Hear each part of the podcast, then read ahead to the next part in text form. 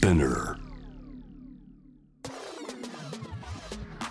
Hey listeners, how's it going? I hope to learn more about the world of music with you guys today. Friday Music Booster フェイキーのアキナです。結構何ヶ月前からハマってることなんですけれども、私、アキナ結構パリピのイメージあるんですけれども、本当はできれば家に一人で編み物したい人なんですよ。最近編み物にすごいハマっていまして、作ったものはバッグ、ヘッドバンド、グローブ、そして今あの靴下にも挑戦しています。いやなんかね一人で音楽を聴きながらすごい頭をムーにしてなんか永遠にやるのがすっごいなんかリラックスできて皆さんにもおすすめしたい。多分あんま興味ない人いると思うんですけどマジであの頭が一気にさってあのなんだろうセラピーみたいな感じであの落ち着きますので皆さんちょっとお忙しい日とかあったらあの 編み物挑戦してみてください楽しいです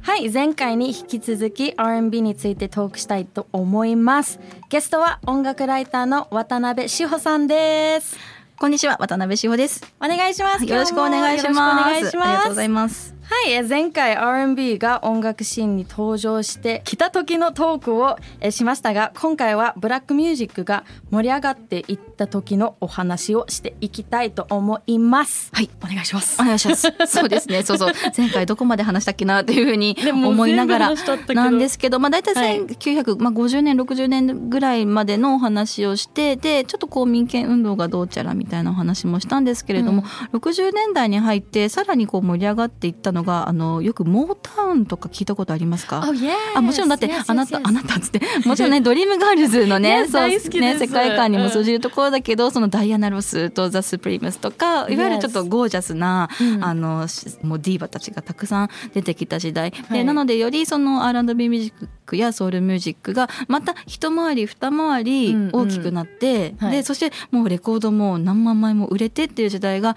やってくるんですよね。うんうん。で、まあ、デトロイトのモータウンとか、えーあとはまあフィラデルフィアもとかシカゴとか、まあ、アメリカのいろんな都市でその都市都市のあのソウルミュージックっていうのができてきてでそれがもうそれぞれこうヒットをね飛ばすっていうような時代に、えーなってきました。うんだからよりまあポピュラー音楽としても親しまれるようになったのかなというふうに思いますし、うん。例えばスティービー・ワンダーとか、うん。マーヴィン・ゲイとかスライアンド・ザ・ファミリー・ストーンズとかもう本当に多分今名前を言ってもあ名前は知ってるみたいな、うんうん。そういう大スターたちがたくさん出てきた時代なんですよね。はいはい。で、まあ、60年代70年代そのソウルミュージックの、えームーブメントというか、えーまあ、黄金期みたいなものがやってきて80年代になってくると今度また新しいあの音楽のジャンルが流行りだしてお。それがディスコなんですね。で、はいはいはい。みんながもう本当にディスコのこうちょっとズンドコズンドコみたいなビートでとにかく踊るっていうね、はいはい。そういう時代になってきましたしで80年代のスタート言えば、まあ、おそらくマイケル・ジャクソンとか、うん。う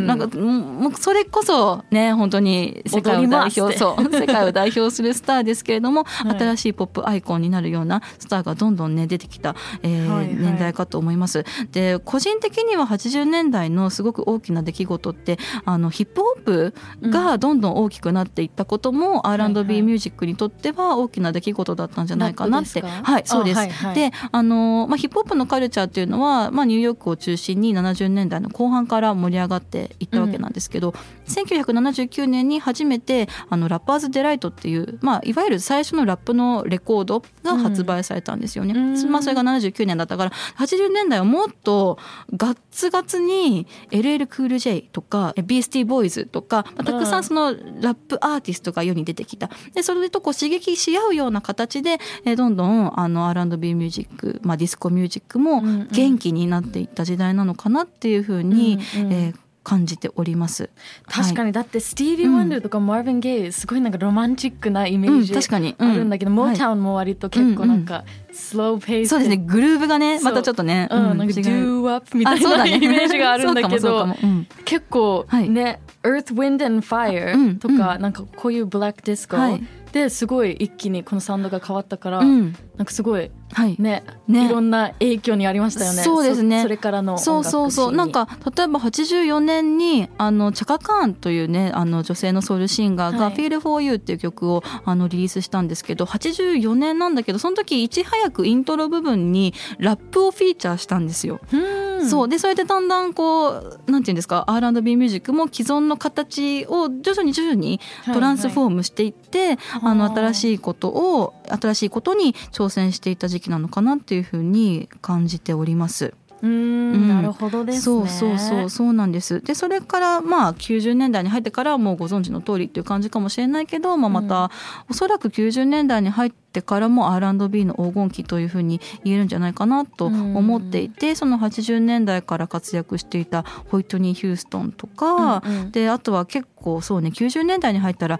あのガールズグループがたくさん出てきたんですよね。に。そう TLC とかアン・ヴォーグとか、で、まあ、もっとこう時計の針を進めるとデスティニーズ・チャイルドとかが出てきたりっていう、でまたサウンドもそのなんていうんですかね。やっぱそのサウンドの変化っていうのはおそらくそのビートを作る機材がどんどん進化してるっていうそこのその生演、生楽器を演奏してレコーディングしていた時代からどんどんその電子音楽だったりとか、まあ、デスクトップミュージックが発達してっていう、うん。うんまあ、いろんなこう進化を遂げてっていうこともあると思うんですけどサウンドもどんどんうんね、うん。あっという間にドラスティックに変化していってそうね。そうそうそう。なんかそうした目まぐるしい変化がもう90年代に入ってからもうぐわーっと、うん。はい、進んでいったうん印象があります。結構あのデスニー・シャーとか、はあのまあ人によってあうん。それはポップスじゃない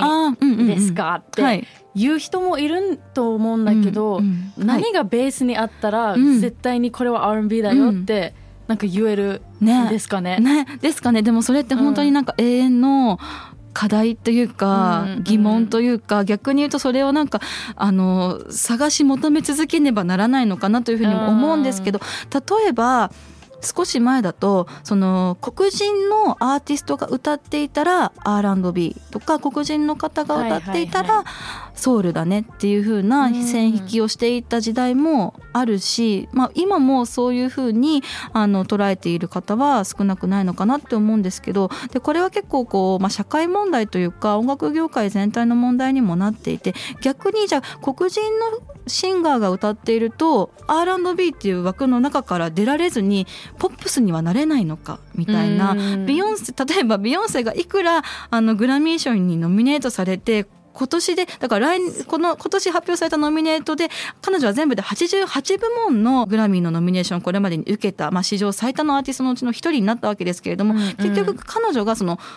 ノミネーション推薦はされるけど実際にトロフィーをもらうのは結局 R&B のカテゴリーの中にとどまっているわけなんですよね。アデルは総合主要部門でアルバム・オブ・ザ・イヤーを取れるのにビヨンセはその R&B の部門のアルバム・オブ・ザ・イヤーしか取れないっていううんなんかそうした問題がどんどん浮き彫りになっていって、なんかその人種の見えない壁というか、いはい。そうしたものが今非常にあの問い直されているというかもう一度、うん。あの改めて考えなきゃいけないよねっていうふうにうんうん。なってるんですよね。だからその何をもって R&B なのか何をもってポップスなのかっていうのは非常に難しい問題であるとともになんか時代によってもうん。変化していくものなのかなっていうふうに思っているし私は皆さんが魂込めて作った曲を聴くだけの側だけ、うんうん聞くだけのサイドの人間ですけどアキナさんみたいにあのご自身で歌う踊るもう曲を作る方が決めちゃえばいい問題でもあるのかなって思いますうん。はいはい、あのアキナさんが自分の曲は R&B だと思うしあのもうねオリジナルを歌ってた方にこんだけリスペクトがあるから私がやってるのは R&B だと思えばそれでいいのかなって思うし逆にいやこれはもっと広くねみんなに聞いてほしいからし私の気持ち的にはこれはポップスですっていうのであればそれはじゃあもうポップスじゃないっていうふうに思うんですよね。確かに結構ボーダーレスですね、もう本当にそう思えば、ね本当にボーダーレスだなっていうふうにも 思います。グラミー賞もすごい膨大なカテゴリーがあってすごく細かく細かく。細かい。そう細かく細かく。この曲はこのカテゴリーこの曲はこのカテゴリーっていうのを、まあ、偉い方たちが決めているわけですよね。でそのノミネーションが発表される前にも例えばニッキー・ミナージュの「スーパーフリーキーガール」って曲があのラップ部門じゃなくてポップス部門に枠組みとして入れられそうになったんですよ。でそれははい。本人がポップスと思って歌ってるなら全然問題ないと思うんですけど、はい。ニッキーはあくまで私がやってるのはラップなのになんで私の曲をポップスに入れるのかが分かんないってちょっとあのお怒りモードではいは「おいこ」みたいな感じのツイートをしたんですよね。えそういうことあったんですね。そうそうそういうこともあるし、はいはい。で例えばなんかグラミーのカテゴリーをめぐる問題だとあのタイラー・ザ・クリエイターも、あうん。のグラミーの授賞式であの受賞、まあまあ、トロフィーをもらった時にそのなんで僕たちをそその時はこのアーバンという言葉が音楽のジャンルを指す言葉として使われていたんですけれども、2020年の出来事かな。はいでそのなんで俺たちをそのアーバンの枠に押し込めるんだみたいなこう抗議をして、うんで逆にニッキーとは違ってタイラーは自分の音楽はもっとより広範囲的なポップスと思って作っていたんだけど結局なんかその黒人男性が作る音楽は結局こう R&B なのかラップなのかもしくはアーバンなのか、うんうん。そのやっぱ枠に押し込められちゃってポップスにはいけないその白人の人たちが仕切っているポップスのフィールドにはいけないというようなことも、えー発言しておりましたし、うん。あのまあ、パフダディというすごいもう超ベテランプロデューサーですけれども彼に関してもやっぱりグラミー賞と黒人ミュージシャンの間には大きな壁があると思うっていう。えことをですね、えーまあ、授賞式前夜のパーティーで声明を発表したような出来事もありますので、まあ、どんどんこの辺りははい。より柔軟に変化がなされるべきなのかなとも思いますし、まあ、みんながハッピーになる結果っていうのはなかなか難しいとは思うんだけど、うんうん。なんか我々私も結構ジャンル分けとか昔はすごい気にする人間だったしこれははい。R&B なのか、い、やラップなのかみたいな、これは歌なのかいや みたいなうんことをすごい考えてましたけどなんかもうそういうのをちょっとねそっから解放される方が、はいはい。あのより楽しく音楽を聴けるのかなっていう気持ちにもなっております。そうですね。Urban っていうはい。言葉出たんで、うんうん。と思うんですけど、昔だと全然ネガティブなイメージなかったんですけどはい、なんだろう、うん。あの in the rap scene、はい、うん、なんかどんどんどんどんちょっとなんか weird word になってきたかあそうだら、ね、weird な感じになってえそれきてる。ってなんでうんですか、そうですね。だからそれもあのアーバンって例えばあの、うん。非黒人の人たち、まあ、白人であるとか、まあ、私もあの音楽ライターとして原稿を書くときにアーバンって、うん。あのいい意味で使っていた私はね個人的にその、まあ、すごくちょっと快適はない。香りというか、ちょっとシティを感じる香りみたいな。コミュニティそうそうそう。そう、という意味でアーバンを使っていたけどでも逆にタイラーみたいなそこに実際ちょっと押し込められちゃっている人にとっては、あのその言葉で切り捨てないでくれよみたいな。はいはいはい。ちょっと窮屈な思いをしている方も実際いたんですよね。うん。だからあのみんなまあ良かれと使っ思って使っていたけれども知らず知らずのうちにそうやってその当事者の人たちに窮屈な思いをさせていたのであればもうアーバンという故障はやめましょう。という動きがあの、まあ、ここ数年ですね、まあ、ここうん。23年ですね、非常にあの広まっておりまして。なので、はいはい。今そのグラミー賞もそのアーバンという言葉はカテゴリーから、えー外しましたしあの有名なレコード会社もそのなんていうんですかね部署の名前にもアーバン部門みたいなものがあったわけですけれども、うんそれもじゃあその名前も変えましょうということで、うん。今どんどんあの変化が生じているところです。そうなんですね、うん。なるほど。はい、いや私もあの全然うん。ネガティブなイメージなかったから、でも確かにはい。そうですね。ね、そうだよね。なんかその根が こちらは別にあ悪気はなかったって思っても今それもこうマイクロアグレッションっていうふうに言ったりねその知らず知らずのうちにちょっと傷つけていたんだなみたいな、うんうんなんかまあそういうこういう出来事一つをとってもなんかちょっと勉強になるなというか、ね、そういうふうにこう変わっていかなきゃいけないんだなっていんううん。気持ちになります。covers はい、昔の話にちょっと戻るんですけれども、黒人の曲を、うん。あの例えば白人をカバーして、はいなんか全然違う結果が出るみたいな、はい。そうですね。そういうことも本当に歴史を遡るとめちゃめちゃあって、うんうんで例えばあの「エルビス」っていう映画があの、ね、日本でもあの公開されて話題になりましたけれどもバズ・ラーマン監督の。で、うん。あそこでも結構はっきりと描かれていましたがあのエルビス・プレスリーももともと影響を受けたのはその彼が小さい頃自分のこうお家の近所で見たあのもうソウルミュージックというかブルースのシンガーの人たち、まあ、そのアフリカ系の黒人のえーアーティストたちの、えー楽曲にインスパイアを受けてもう彼らみたいになりたいっていう気持ちで歌を始めたんですよね。うんうんで実際にあのビッグママ・ソントンというそのブルースシンガーの方が歌っていた「ハウンド・ドッグ」という曲があるんですけれどもその曲をエルビスがカバーしてそれがもう全米を揺るがすヒットになった、うんうん、でも繰り返すけどそのオリジナルを歌っていたのは黒人の女性のブルースシンガーなんですよっていうことなんですけど、うん、みんなやっぱさそのエルビスのハウンドドッグがあそこまでのヒットになってしまうとオリジナルのことは知りませんっていう人もやっぱり増えていくわけですよね。はいはい、となるとやっぱオリジナルを歌っている人もしくはそのコミュニティの人たちはやっぱりちょっと、うん、え？みたいな。話違くない、みたいな。でそれをまあ平たく言うとこれは搾取されているのじゃないかと。エルビスばっかりね、スターになって我々はまだ全然生活は上向きではないのにという、だからそういうでまあ言うまでもなくその社会的に見るとやっぱりその黒人の人たちの方がまだ貧しい生活を強いられていてやっぱり白人の人たちの方があの、まあ、社会的マジョリティとして、まあ、成功しやすい、うん、あの位置にいたりとか、うんうん、成功しやすい環境にいるわけですよね。でだからその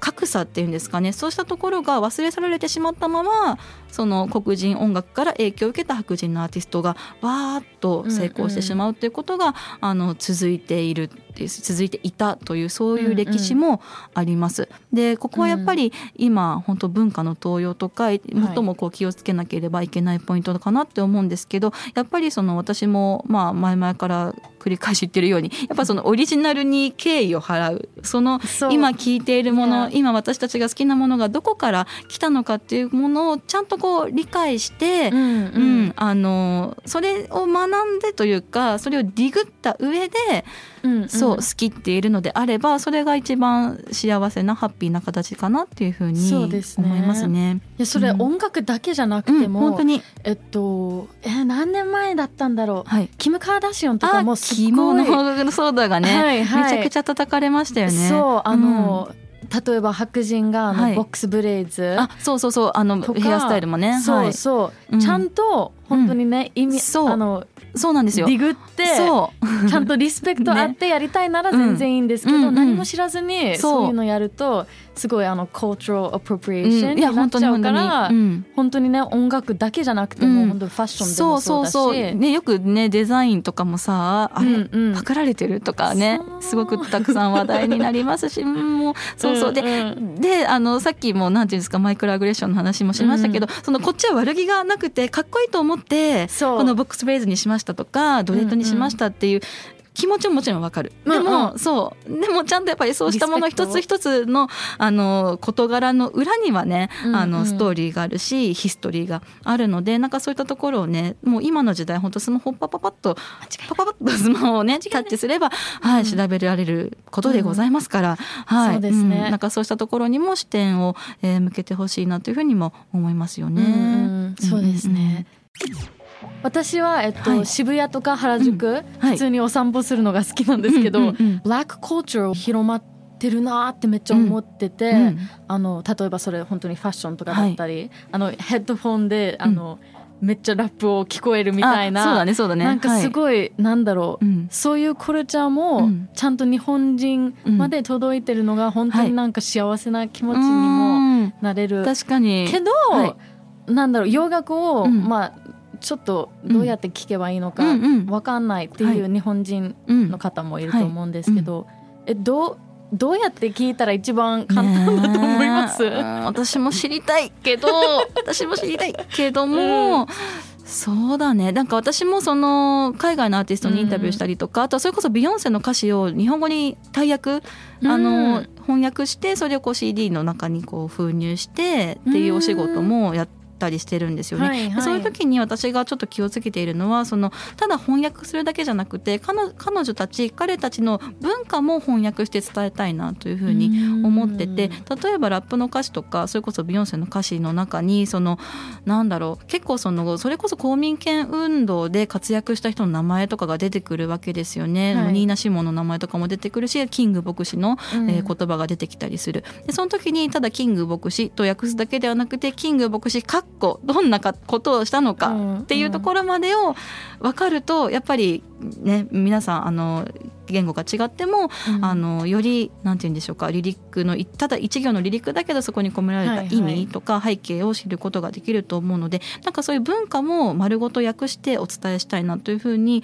思っているんですね。なんでなんかそういったことが届けばいいなとも思うしであと、まあ、これは R&B とかブラックミュージックに限ったことではないはい、ないですけれども今こう世界のアーティストって自分がどういうスタンスで歌を歌っているのか自分がどういう主張でこのステージに立っているのかっていうことをこう丸ごと表現する方が増えてるなって思って、はいはい、あの例えばテイラー・スウィフトとかリナ・サワヤマとかリゾとか、うん、やっぱり彼女たちの音楽をこうその周辺を取り囲むバイブスっていうか魅力っていうか、そういうのも丸ごとセットで人気がね皆さん出てるわけだしそう,、いうだからこそ応援したいという気持ちになるんですよね。なんでなんかそういったところもあのどんどん積極的に触れていってでいろんな価値観みたいなものに触れられるといいのかなって思いますね。ん。なんかまあ英語がわからないからっておっしゃる方もいるかもしれないけど、ね、うん。まあでも今たくさんね翻訳サービスも